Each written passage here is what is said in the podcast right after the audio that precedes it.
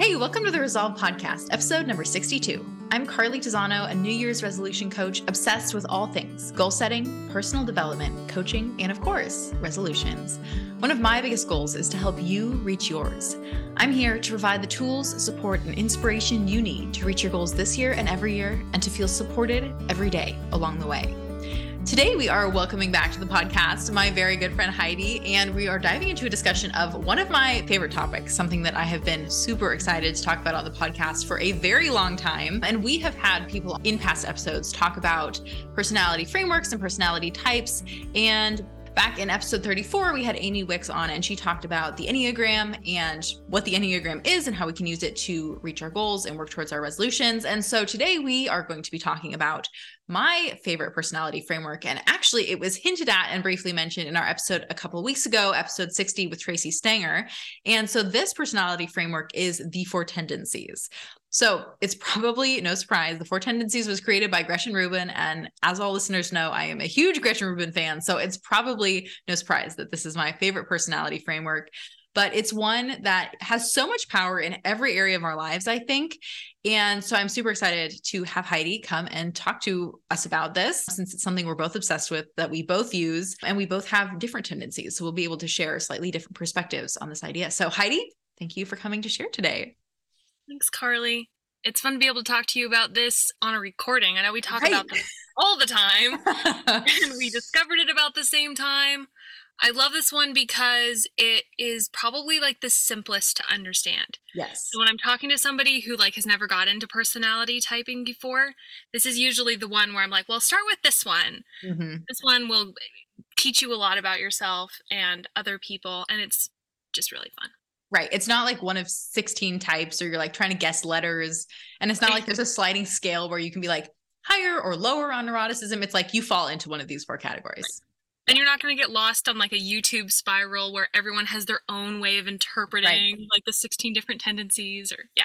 Well, and even with the Enneagram or with something like MBTI or StrengthsFinder, a lot of times that's helpful, but you're like, okay, what do I do with this information? And mm-hmm. the entire concept of the four tendencies, to me at least, what it is, is inherent with how it can help you. If you understand this, you automatically intuit like the transformation that can bring in your own life because of what it enables you to understand about yourself and how everyone else is different from you inherently. And then how you can use like those differences and or similarities in other people to do what you want to and to help other people do what they want to do. Mm-hmm. Because it's much more connected to like why you do what you do, right? Or like how you do what you do. More of the right. how you do what you do, whereas other ones are more like why you think the way you do or what you value. But this is how you work. Kind. And so the word that I know Gretchen uses a lot with this is expectations. How you respond to expectations is what differentiates the four different quadrants of the four tendencies. So the four quadrants are upholders, obligers, questioners, and rebels. So upholders they are people who can meet inner expectations and outer expectations. And in her book, The Four Tendencies, the indispensable personality profiles that reveal how to make your life better and other people's lives better too, which pretty much sums up what we just talked about. But I think it was on her podcast. She asked people of the different tendencies to send in their ideas for what the catchphrases should be of the different types. So for upholders, the catchphrase that was most popular is the idea of discipline is my freedom. And I know you really relate to that. That's true. I am an upholder, which when we dive in, I think will be probably pretty obvious. But you are an obliger. Yes. And obligers meet outer expectations and resist inner expectations. And that's very true. Yes, that's me. and I don't really like the sound of that still. I didn't like the sound of it when I first discovered it. So I was mm. kind of going down the list and hoping I was anything but that. But then I realized that mm. I am an obliger and I have come to appreciate what that means for us who are obligers. Like I think that yeah. it is it is like a helpful thing. Yeah, absolutely. And your catchphrase is you can count on me and I'm counting on you to count on me. At least according to the book. Yes. I very much want people to count on me. Yeah. It makes life feel meaningful. Yeah, absolutely. Well, and as we'll hear, that's the secret for obligers is having other people count on them even for their own stuff. Anyway, so questioners, which I know we both can think of some questioners in our lives, they are mm-hmm. people who resist outer expectations, but they meet inner expectations. And their catchphrase is, I'll comply if you tell me why. I know so many questioners. Yes, right? my dad is a questioner, mm, and I okay. both of my brothers are. Yeah, I have family members who are too, and there's a superpower to that too. Mm-hmm. So we'll we'll dive into all of the types more in a minute. But the last one is rebels. And so rebels resist outer expectations and resist inner expectations. And I also have some of these in my family. yes, me too. so their catchphrase is you can't make me and neither can I. it is their curse and how they are like so powerful as people. Right. Yeah. Yes, absolutely. I think that one and the questioner one are both hilarious, which maybe because I don't fall into those types. And then before we dive into like specifically more about the tendencies, Gretchen does specifically say that everyone falls into one of the four categories. And there's some confusion, as I think with all types, to be like, well, I am every type. And that's mm-hmm. really not possible in any personality type or this one. But she has stated that if you are in one, like you can tip to one that's on either side, since kind of the four domains in her theory are like arranged in overlapping circles. So if you are an upholder, then you can tip, is what she calls it, to obliger or to questioner. Or if you're an obliger, you can tip to upholder or rebel. If you're a rebel, you can tip to obliger or questioner. And if you're a questioner, you can tip to upholder or rebel. So that's upper level.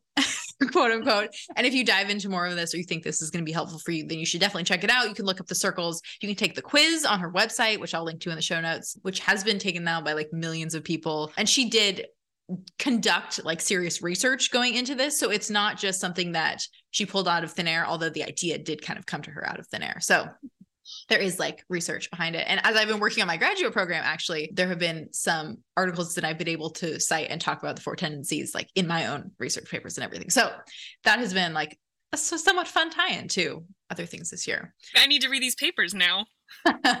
But so let's start talking about upholders, which is what I am. And I actually had a similar situation to you because I don't remember if I first read the book or heard about it on the podcast. I probably first heard about it from the podcast when she was like giving an, overview of the types, or maybe it was in Better Than Before, which is her other book about habit change, which is when she first came to this idea. And then she released the Four Tendencies book specifically about it because people were like so fascinated by this idea. But she was giving the description of an obliger, and I was like, oh no, that's what I am. I'm an obliger. And it really I don't know. I just accepted that I like I do things for other people, of course. But somewhere along the way, I realized, well, I also do things for myself just because I want to. At the time, I was in college and I decided that instead of it taking three years like it was supposed to, according to my degree plan, I was like, that's ridiculous. I wanted to take two years. So I just took more classes at a time. And so I graduated in two years. And I was like, no one else made me do that. I just did that because I wanted to. And as I like looked at my life, there were plenty of other things that fell into that category. And I was like, oh, okay, I must be an upholder then because I can do things like just because I say I want to, or just because I decide that I want to. Unsurprisingly, another hallmark of upholders is that they set resolutions and then they keep them at least most of the time or they can and they do. And so i think that is part of where love of resolution stems from. And that's actually a frequent example that she brings up in the four tendencies book and framework because each of the tendencies responds to resolutions in a slightly different way. Upholders tend to love them they tend to use them they tend to keep them. So that's probably not too surprising. But then the last real trademark of upholders. And the thing I think that really resonated with me and still does the strongest is the idea of tightening.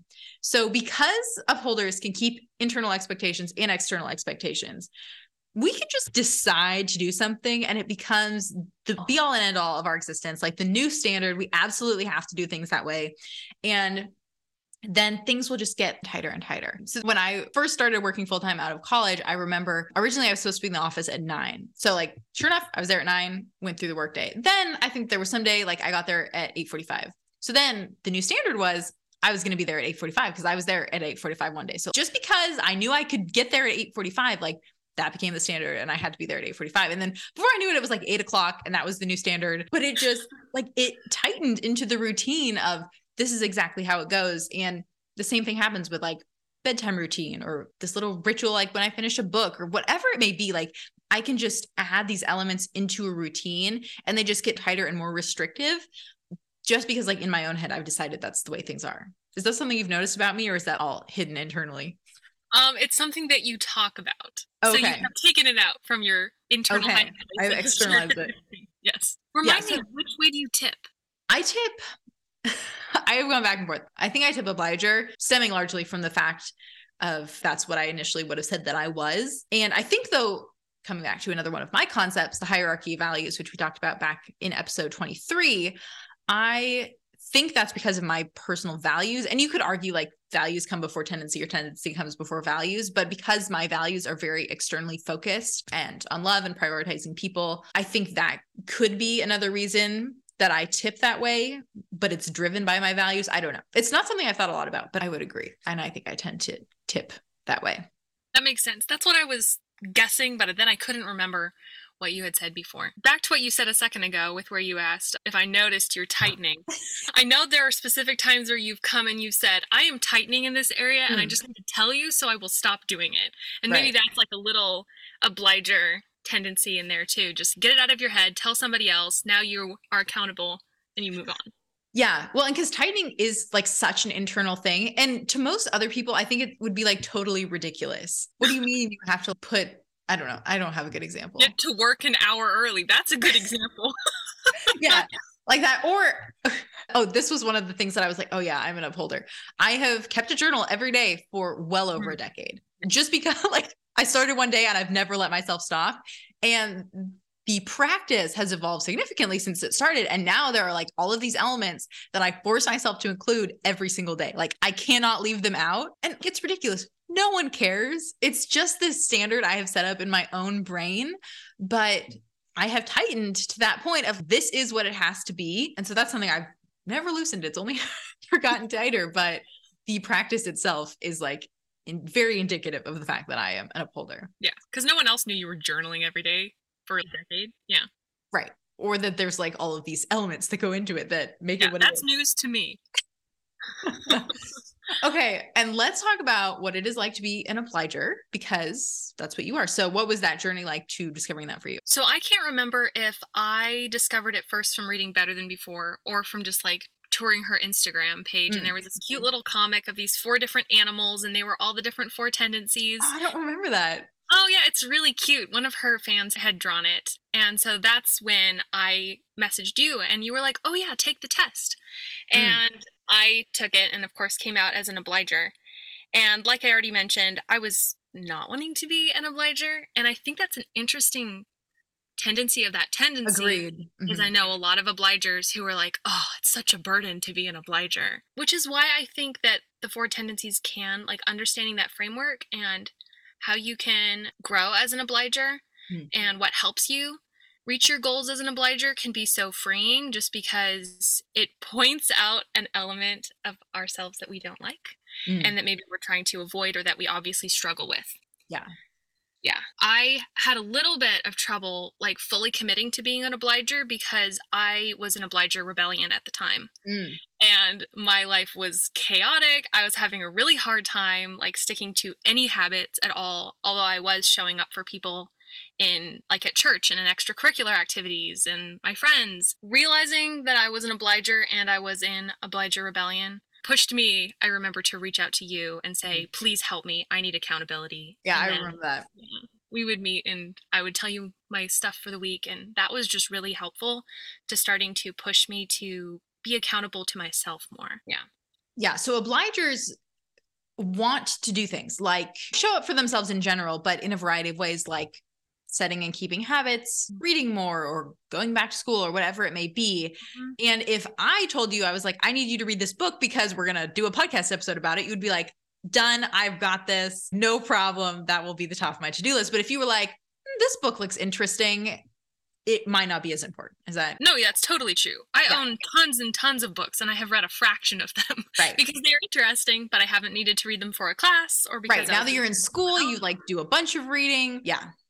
Yes, exactly. So right. meeting those outer accountability things for other people or for school, we're really good at doing that. So I mm-hmm. love being in school because I have all these assignments and these to-dos are set for me and I know how to live within that little framework. And so yeah. it's very like freeing for me to live within that framework. And that's actually how Gretchen discovered the four tendencies because she was at lunch with a friend and the friend said, I used to run all the time, like when I was on the high school track team, but now I just can't get myself to go running anymore. And that earworm stuck with Gretchen. And she was like, why is that? That in one context, you have no problem doing the thing.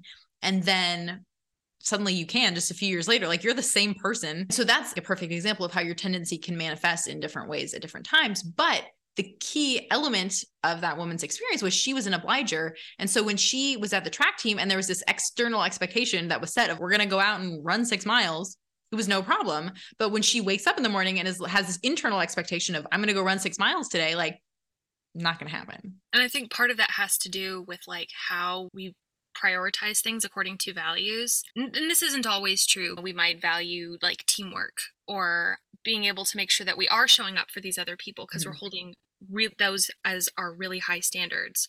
And so that's how our life gets ordered around those other things. Right. And so things that are personal goals that don't matter to other people, or we don't think they matter to other people, like running or reading a book for fun, or, you know, finally finishing that scrapbooking project that's been like you have a hundred photos in your closet from the last like forever. But as soon as you ex- attach an ex- external expectation of you're on the running team, or someone asked you to read that book or gave it to you, or your child is like, where's that scrapbook from summer vacation six years ago? That thing is done.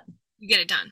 Yeah. Yes, exactly. So the key and the secret to doing that then for any obliger who wants to do anything, Gretchen says the secret is to find and identify and set up systems of external accountability to get you to meet those external expectations. Because the thing about obligers, like you said, is they're still very value driven. We're all value driven. So they have internal expectations they want to meet, they have internal desires, and they just struggle to meet them, though, without externalizing those desires and setting up systems of accountability to help them achieve them.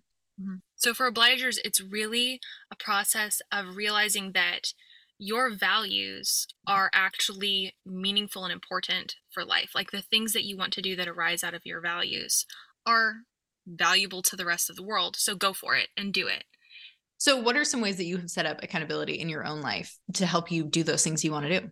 Other than come on the podcast this year. well, you know, we do our resolution lists together. If I'm really struggling with something, I will let somebody know about it mm-hmm. especially in a hard period where I don't have a lot of time or a lot of energy because I'm stretched multiple ways, mm-hmm. then I might text my mom and be like, hey, I need to be up at X time to be working on this assignment. Or I know I've messaged you before and be like, I have to start getting to bed earlier. So I'm going to yeah. message you when I'm going to bed. So those things have helped. And then looking for ways to get involved because I'm each obliger kind of has their own type of external accountability or collection of them that can mm-hmm. be really useful to them.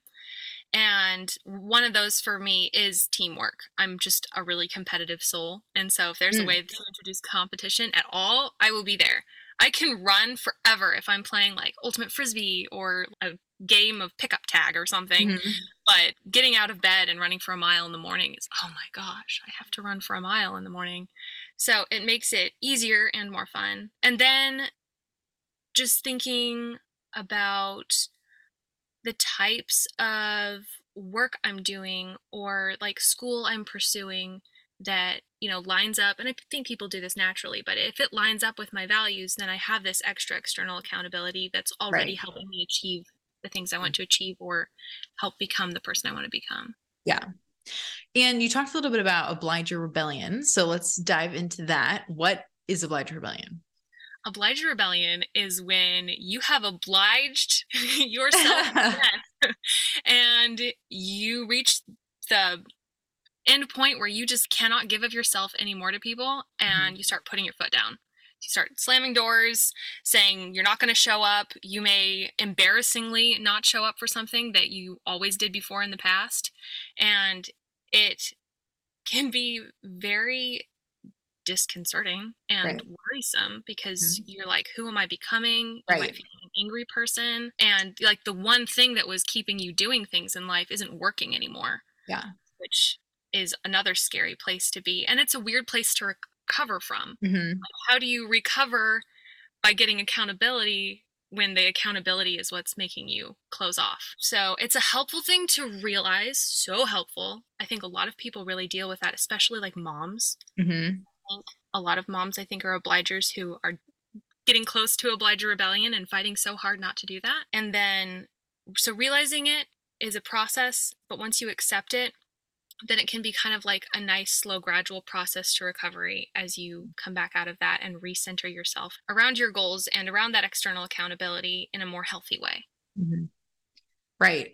And Gretchen talks about it can even manifest itself as quitting the job you've had for 20 years or getting a divorce because like you just had met these expectations and then you hit this breaking point, you snap and you just will not do it anymore. And I think an important distinction is it's not necessarily that suddenly you start meeting your own internal expectations. It's just that you stop meeting the external ones that you have been meeting. That's a really good point. Yeah. Like you realize it's just divorced enough from your internal values at that point right. or your internal expectations mm-hmm. that you just Right. Or it's just too much. You can only give so much. And there is a variant that hasn't been talked about too much, but she has mentioned of upholders having a upholder rebellion. I think it's more common yeah. of upholders who tip to obliger. It's not something I've experienced, but I have heard her talk about it. But it, it's that same idea of I will not or cannot meet these expectations anymore. But that healing journey recovering from obliger rebellion. I think one of the first steps for you was like recognizing it was happening, even if I don't remember if we had the language around it at the time. Maybe you did. Maybe you were like, I am in a obliger rebellion. I need help. Because even that was like turning to external accountability to be like, I can't do this on my own. I need someone else out there even just mirror stuff back to me. And I like to think that there have been sometimes when I've been like, that's an external expectation, like you don't have to meet and help draw out some of your internal expectations yeah. and figure out how we can meet those. So I think that's part of it of realizing what expectations can you not meet or do you not want to meet and that aren't aligned with your values and ensuring that whatever expectations you are meeting, internal or external, are in line with your values and then just like slowly getting back in line with that. Yeah, no, I think that's true. And then also being able to talk with somebody about yeah. that or like journal it out can also, or maybe both. Right. You work through all of the emotions around it because yeah. you're having an emotional response to what's going on. Mm-hmm. And so that can help you work through all of those issues and get back on the track. Yeah. So I guess find a friend who's willing to put up with those conversations or just go get therapy. Well, and that's something that you have mentioned too about the connection between obligers and some other mental struggles or psychological struggles that people have and that for some like being an obliger can be kind of like a red flag but it can also be like a helpful way to conceptualize and understand like this is the way i process the world. This is why i can't keep my resolutions because obligers struggle because most of the time resolutions are just an internal expectation that you're setting for yourself. And so obligers want to set them and want to keep them most of the time but they struggle to do that. So mm-hmm. for some people like just having the label and understanding of i am an obliger is helpful enough to be like, oh, that is what I'm missing. That's why I'm struggling with this and I do really well over here. But for some people, like that's helpful and beneficial, but they need to go a few steps further. Mm-hmm. Because there might be a lot of things that are all contributing to that right. is beyond your tendency. Right. I think that one of the reasons why this is one of my working theories. One of the reasons why the obliger tendency is the most common tendency. Yes. That's right. Yeah, I think one of the reasons why it is the most common is because like people pleasers, people with like anxiety, people with ADHD, because mm-hmm. I know that some of the tricks that help people with ADHD are like doing school in the room with another person because it keeps you on track, or just people who are burned out from taking care of other people and so would connect with the obliger rebellion part of things. I think that a lot of those like difficult life circumstances or just some unhealthy personality things or some like actual mental disorders can be evidenced in an obliger type tendency. There's going to be some similarities there. So I would say that just because you're an obliger doesn't mean that you really need to go to therapy or anything like right. that. Like you're saying, it can just help you understand your tendency. But right. maybe be willing to look beyond it just a little bit more. What other unhealthy things have gotten incorporated in that? And that is one of the ways that the four tendencies can push you even further to right. knowing yourself better and growing as a person even more. Mm-hmm. And the last thing I want to touch on obligers, and I deal with this a lot with other coaches, particularly people who are like, you need to be entirely self motivated and personally driven. And so I think I understand that mindset, especially as an upholder. For a long time before I understood the framework, I'm like, you said you were going to do the thing. Like, why are you not doing the thing? Whereas for me, I can be like, I say I want to do the thing, so I do the thing, and it's end of story. And for a lot of people, I want to do the thing. I have to find out systems and tools and people who can support me in doing the thing to make it possible to do the thing. And that's okay. But it's having that understanding that's so helpful. And so a lot of times I'll be asked, or it'll come up kind of in a roundabout way in conversation, like, so, what do obligers do? Can they find a way to just do the things they say they're going to do because they say they're going to do them? And I think it's kind of a loaded question because that on the surface And the also the underlying meaning of that question is can obligers become upholders and like just do the things they say they want to do because they want to do them? And we don't want obligers to become upholders. We want obligers to be obligers, but they can, I fully believe, get to the point where they have set up systems of accountability, even internally, of being accountable to themselves or to their desires or to the future version of themselves that are going to be glad that they've done this thing, which in a slightly different way is just what upholders do to do the things that they want to do. So I do believe that obligers don't always have to turn to other people or to other resources or to find accountability outside of themselves but i do think that they can externalize their internal desires with just themselves to set that system of accountability mm-hmm. if that makes sense i agree yes yes it's a process of growing and trusting yourself and being able to act on those things that you really think are important mm-hmm. Yeah and a helpful way to think about it too can be like internal motivations is like a weaker muscle mm-hmm. and external mm-hmm. motivations are a stronger muscle. So rely on those stronger muscles because they're going to help you out even as you like work on building internal motivation. Right. And if that's if all you need to do the things you want to do is find some kind of accountability out there somewhere, like why reinvent the wheel? And not that we like shouldn't pursue personal growth and figure out how to set up those internal forms of accountability, but it's okay to take advantage of external forms of accountability. There's nothing wrong with that but you don't have to try to change your nature to capitalize on the methods that are inherently going to work best for you based on your time. It's a strength. It's your area of yeah, strength. And you don't exactly. need to feel ashamed about it. Right. Because questioners who are the exact opposite of obligers, they have an easy time meeting things that are internal expectations, but they have a very hard time or they just don't. They resist external expectations. So you and I are not questioners, but we know questioners and have worked with questioners. So we have seen this tendency like up close and personal. Yes. And I think the questioners in my life were the first people that understanding the four tendencies really helped me be able mm. to have patience with them and appreciate mm. them and where they were right. coming from. Because they're like internally like consistent, mm. they're like attractive and inspiring. Like I feel like they know what they're doing with their lives. They want to make sure that the things that they're encountering, the standards they're encountering, are in line with their values, and then they adopt them mm-hmm. like wholeheartedly. So they seem very like reasonable and like real thinkers sometimes, but for people like you and me who are very willing to, you know, embrace a standard that society has or our family has or something like that without questioning it, mm-hmm. it can be a bit mind-boggling to have a conversation with a questioner because they are questioning that right. Upholders love rules. Remember Gretchen talking once. She was like, when I first moved to New York City, I was so obsessed figuring out what the rules were for hailing a cab. What does that look like? What is required? And I was like, I get it. I know exactly what she's talking about. Yes. But to contrast with questioners, if I walked up to a counter and there was a sign behind the counter that said no phone use while you're at the counter, I would not even think about it. That's the rule. I'm going to meet the rule. And if someone next to me was on their phone, it would make me super uncomfortable. but a questioner would be like, why? Is it like going to slow down the procedure? I'm just standing here waiting anyway. Who set that rule? Why would i have to follow that rule? And they would have no problem pulling out their phone if they determined like that was not internally a valid sign to have posted there. They would just do pretty much whatever they wanted that was in line with like their internal values and whatever internal expectation they have around that kind of thing. Yes. And so for like me when I came here to school, I spent the first probably 2 months just being like, okay, what are the rules of this social right. world? How do I like discover what the rules are so I can kind of follow them? And I remember when you were down here in Florida about a month ago, was it?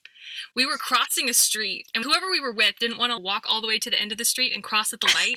And so they just jaywalked, and you were like, this breaks all of my rules for myself, but okay. but I think that one of the reasons why we love rules so much is because it just frees us up to not have to make decisions in that area. It's mm. exhausting to have to like assess every rule and see if we're going to follow every rule and all the reasons why that rule was made. Just follow the rule, it saves mm-hmm. time. Yeah. Mm. So that's why that's how we think about it. yeah. Obviously, that could be a blind spot. So, two more examples of the way questioners think, which mm-hmm. might trigger your brain if you're a questioner. They also oftentimes resist speed limits or like seatbelts. They're like, why should everyone in the world conform to this one standard that has been set by someone else? And if they can come to an understand, like, well, seatbelts are more obvious, like public safety for myself and other people. Okay. Most questioners can probably get behind that one. But there's still a lot of them come up against the speed limit thing to be like, who says that this one speed for all people should be the standard? And so they're likely to resist it. Which I understand because I resist that one a little bit too, but so do we all. I think that one of the powers of questioners that can arise from that is that they can be great agents of change because right. they're willing to come into a system and look at it and be like, okay, why are we doing this? This right. doesn't make sense over here. And start to reinvent something or create something that fills a gap, finding out a better way to rework the system. And it's really valuable. Oh, yeah. It can drive the rest of us crazy to be like, what do you mean? We've always done it this way. This has got to be the best way. But it's so helpful to have that external perspective and someone who doesn't just accept things the way they are, especially if it doesn't make sense to them. But that leads to another interesting aspect of questioners in that they hate to be questioned. It's being confronted about it, you know, because if they've reasoned all the way through something and they've presented their reasoning to you, and then somebody comes in and just starts picking away at a part of it, and then hmm. they'll be like, but I just showed you how this all works and this all makes sense. So why aren't you like jumping on like the reasoning train here to see how it all makes sense together? Mm-hmm. I can see questioners like that really bugging them. Yeah. yeah. And even to just do things that don't make sense to them. So Gretchen talks about like she was going to text her husband pick up sandwich meat on his way home from work.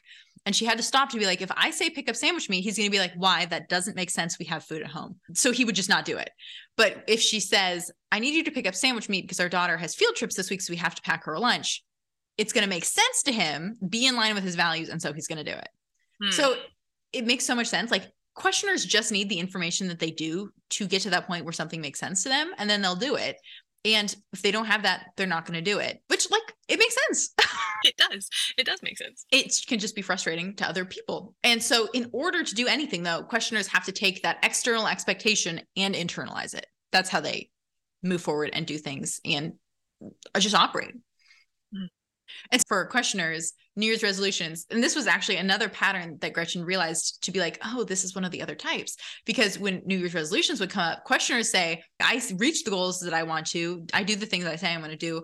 And if I set goals, like that's fine, but I'm not going to do it on January 1st because January 1st is an arbitrary date. And that's like the phrase that they'll use. It's an arbitrary date, which I am willing to fight you on because no, it's not. It's like the first day of the year. That alone makes it not arbitrary, but we'll move on beyond that to it's like it's okay questioners we'll keep celebrating your birthday on the arbitrary right. birthday yeah. So we'll move past that. And I'm sure questioners are going to message me and argue why it is an arbitrary date, but they're only going to be proving the point that they're questioners.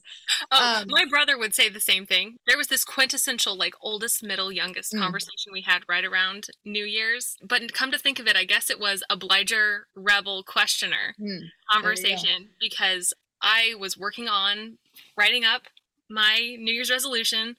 And my rebel sister was like, Why are you doing that? Of course you're doing that. And my questioner brother, we were like, Well, did you do any New Year's resolutions? And he was like, No, because it's just another day. yeah, exactly. That's so perfect. So, questioners, they have so much power in that they can do the things that they want to do when they want to do them but a lot of times like they'll resist questioning from other people. Sometimes they get stuck in analysis paralysis but ultimately they have that drive of making things make sense to them and then acting from that position. But there are also the people who like your sister they're not going to keep resolutions. They think that's ridiculous. They're not going to do anything else that they want to do or that people want them to do. And let's be real that's a sentiment we can all get behind. It's that idea of if you were going to wash the dishes and someone's like, hey, can you wash the dishes? There's a little bit of resistance there. Of course, as obligers and upholders, we'd be like, yes, I'll go wash the dishes. But uh, I can understand that thought of, you told me to do what I was going to do anyway. So there's a little resistance there. And that's what a lot of rebels, I think, feel a lot of the time just in the way that they operate in the world. And so this is the one that I have rebel siblings too, I'm pretty sure, but it's hard because they feel sometimes that tension too of I want to do things, but I can't even make myself do things. And you can't make me do things. So I, that's a hard position to be in. Yeah. Mm-hmm. yeah. Yeah. And I think that the power of a rebel is their strong sense of individuality. That's what can make it difficult because they're resisting all these other expectations that are being set upon themselves but harnessing that power of individuality is what can make them be like right. such a powerful person. Well, and they are the smallest category. So I think they're also the most misunderstood mm-hmm. in that we just kind of push those people sometimes to the side to be like, well, you're not doing the things that you want to do or that we're telling you to do. So like just get out of the way and let the rest of us like keep moving forward, whichever way we're going to. And there's such a loss there because rebels have so much value to add to whatever environment they're in. Although Gretchen makes a fantastic point about sometimes rebels being drawn to areas like the military where there's like super strict structure. And she mm-hmm. thinks that it has to do at least somewhat with the idea of then they have something to rebel against. And they can just find like unique ways of relieving that pressure by still doing the thing that they want to do. But i think it comes back to that idea of like identity and values too of i am making a difference here. I am contributing. I am living out my values. I have a strong identity in this role. And that is what it takes for rebels to be able to supersede that tension and the resistance because they can do things like out of a desire to align with their identity. That's the secret of rebels. And Gretchen breaks it down even further because she says that when dealing with a rebel, as we all probably will do throughout our lives, if you need a rebel to do something, what you have to do is you have to give them the information they need to make the decision of whether or not they're going to comply or do what needs to be done. You have to explain to them the consequences of whether they do or do not do the thing, what the consequences are, and then you have to leave the choice up to them. So information, consequences, choice. And that's something like that's helpful for all of us, right? Like we we all want the information and to know what the mm-hmm. consequences are going to be and to be able to make the choices for ourselves. But for rebels, it's super important. Mm-hmm. Yes. And that's an example of how this tendency framework can be really helpful for parents in understanding yeah. their children. And giving the information talking about the consequences and leaving the choice works really well. I don't think it would have worked for me. It definitely would have worked right. for me. Right because there's that desire of like just tell me what to do. I will do it if you just tell me what to do. And yes. rebels would never ever think that. Yes. No exactly so rebels are the least common, upholders are the second least common, and then questioners and then obligers are the most common. So I think most of us, if we like step back into our lives, we can kind of lay those proportions over and be like, yeah, I can see based on these ideas who probably falls into each of those categories. And we don't want to use it to put people in a box. I have heard the idea of rather than personality typing, putting you in a box, it's like putting you in a planter because then you have all this new information you can use to like nurture yourself and grow in new ways. I love that. However, you choose to look at it. But it's, I understand the concept behind it.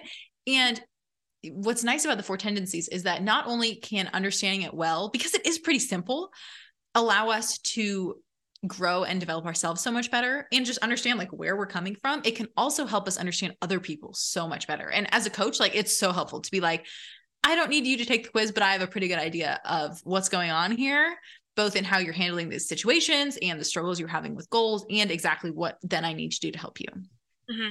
it really helps us be able to work with other people better right. in all of our relationships and also give them grace Yes. Because the things that might be annoying you about somebody else might just be their like their superpower. Yeah. And it's so helpful because we're all in our own heads. And like I said, growing up, I just did not understand other people and the way they thought and the way they didn't do the things they wanted to do. And so I, over time, came to the realization like, yes, people are different. We approach things different ways. But this is what really cemented for me like, people are different. And regardless of how much growth we go through and how much we develop and the things we go after and the things we achieve. Like there are some parts of us that are just part of who we are. And when you have something like this to help you conceptualize what that is and to understand other people, it just goes such a long way in broadening your perspective and like bringing just compassion to the way you relate to other people. I agree 100%. Let's talk about, to wrap this up, how we can use the four tendencies to help us reach our goals. So I guess the first step is just resolve to identify what you are, right? Yeah. Know thyself is at the root of you know, Everything. philosophy and human growth. Yeah. yes, there we go. So know yourself. I did take the quiz at one point, but I'm pretty sure I already knew what I was when I took the quiz. So take the quiz if you need to, or you can type yourself based off of this. But then just dive more into the strategies that you can use to help you reach your goals. So Gretchen has tons of material on that in her book Better Than Before. On her podcast, she talks about the tendencies all the time. But just begin to consider based on what makes your personality, which of these strategies that we talked about could you use to structure your life in a way that is going to make it easier for you to reach your goals or specifically apply it to a goal that you need to reach or want to mm-hmm. reach. Yes. And don't become like a prisoner to your personality type right. where you feel like, well, I'm a rebel, so I just like, I can't make myself do it yeah. recognize right. that and move past it or for me yeah. like as an obliger oh i'm an obliger so getting out of bed in the morning and going for a run is just not going to work for me no that just means it's going to be harder for me and find ways to help me do that by leaning on those stronger muscles of external mm-hmm. accountability. And all of it, I think, is driven by values because the methods of accountability you use and what you're going after in the first place are going to come from your values. And so returning to that alone is going to be able to drive the action to get you to where you want to go and even to figuring out how to get you where you want to go. Mm-hmm, exactly. And so connecting running to a value for me looks like I want to be able to be strong and healthy so that I can like think well and serve well and be able to love the people around me well. And so getting out of bed and running in the morning is connected to a much greater goal and desire that I want right. my life to be shaped by. Well, and even like the methods you could choose to keep yourself accountable to do that, like you could join a running group or you could have a scheduled call with your mom every morning while you're running, like to catch up with her.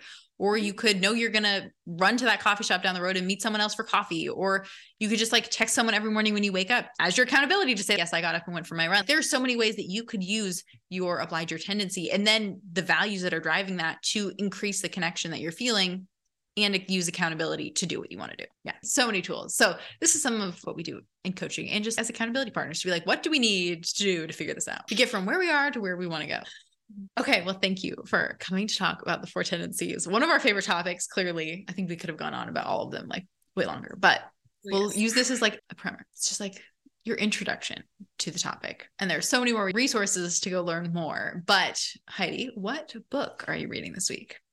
I am reading the Spiritual Life by this really old guy from hundreds of years ago named Vitringa. I'm not even going to try to pronounce his first name. Okay. It's for one of my classes. It's hmm. one of the last books that's due. But he just goes through talking about what it looks like to actually live as a Christian, and it's really convicting. Other than my school assignments, I just started Franny and Zooey by J.D. Salinger. Yep. Good and one. So I'm very excited to read that one. Everyone's told me it's good. It's just taking me forever to get around to it. It's not my favorite Salinger, but it's a good one. Which is your favorite Salinger? Catcher in the Rye. Oh, of course. Yeah. Yeah, classic, but so good. Okay, and then to wrap up the show, can you share something that you are celebrating that we can toast with you? I am celebrating almost being done with the first semester and surviving the yes. scariest paper week. And I'm toasting you as well because you just told me you have three weeks left. Yes, three weeks left of school. And let's be real, you've also lived through two hurricanes during that time. You get like extra toasts and gold stars for that. Uh, okay. Well, Heidi, thank you so much for coming to share on the podcast for diving into this topic that is such a favorite of ours. And little do our listeners know, but you're going to be back on the podcast very soon. oh, it's so good to talk to you again because I have not talked to you enough during this. I know. Yes. And seeing your face and talking about this thing that we love so much has been so much fun. Yes. Well, and we'll be catching up in front of our listeners again very soon. So yeah. thank you. I am so grateful that Heidi took the time out of her very busy schedule as we approach the end of our semesters to come and talk about this topic.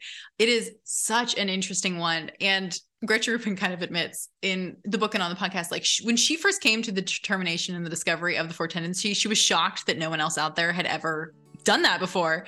So I agree with her. It does seem once you come to hear it and understand it, like it just makes sense. It's just like an element of the universe. But I hope that you will take this information, that you will dive in learn more about your tendency and how you can use it, because it really is something that once we understand and have integrated into our lives, it just propels us forward to doing more of the things that we want to do even better. And with that, thanks for tuning into the Resolve podcast. You can follow me on Instagram at Carly Tisano. I would love to connect with you. Don't forget to rate and review, it really helps other people find the show. And subscribe if you haven't already so that you don't miss another great episode next week. For the show notes or additional support in reaching your goals, check out carlytisano.com. Until next time, here's to all that lies ahead.